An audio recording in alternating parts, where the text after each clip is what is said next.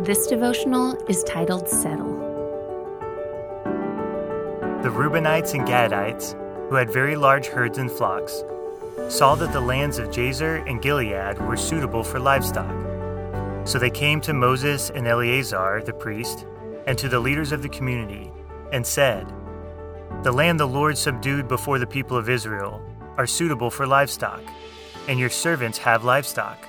If we have found favor in your eyes, they said, let this land be given to your servants as our possession.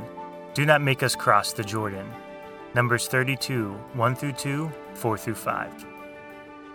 We have a lot of Reuben and Gad in our daily perspectives.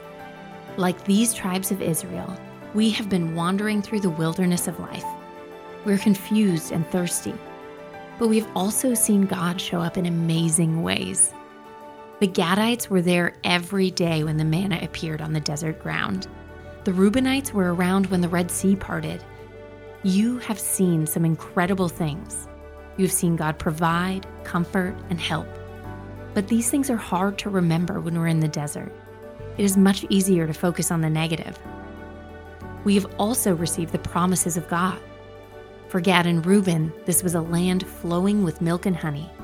For us, it is a kingdom the kingdom of heaven, which Jesus told us was coming and, in fact, has come. Maybe the promises are too crazy to believe. Maybe they're too enigmatic for us to make sense of. And so, like these two tribes of Israel, we settle for something less. We see how things could be just the way we want them to be, and we ask God for that. We don't need His mysterious promises that might come with a catch, unknown dangers, we will settle for what makes sense to us, what we can control and comprehend. This is far enough. God calls us to faithfulness. He calls us to the promised land, and then He both empowers and equips us to fight courageously for it. The lesser part of our makeup does not want something so complicated, so challenging. We want something easy, simple, something honestly that requires a little less faith a little more trust in ourselves than in something beyond our capacity to control. Don't settle for a watered down version of life. There is more. God has promised a new perspective, a better place. If we settle for our own agenda, we run the risk of disqualifying ourselves from all God has in store. Ponder today.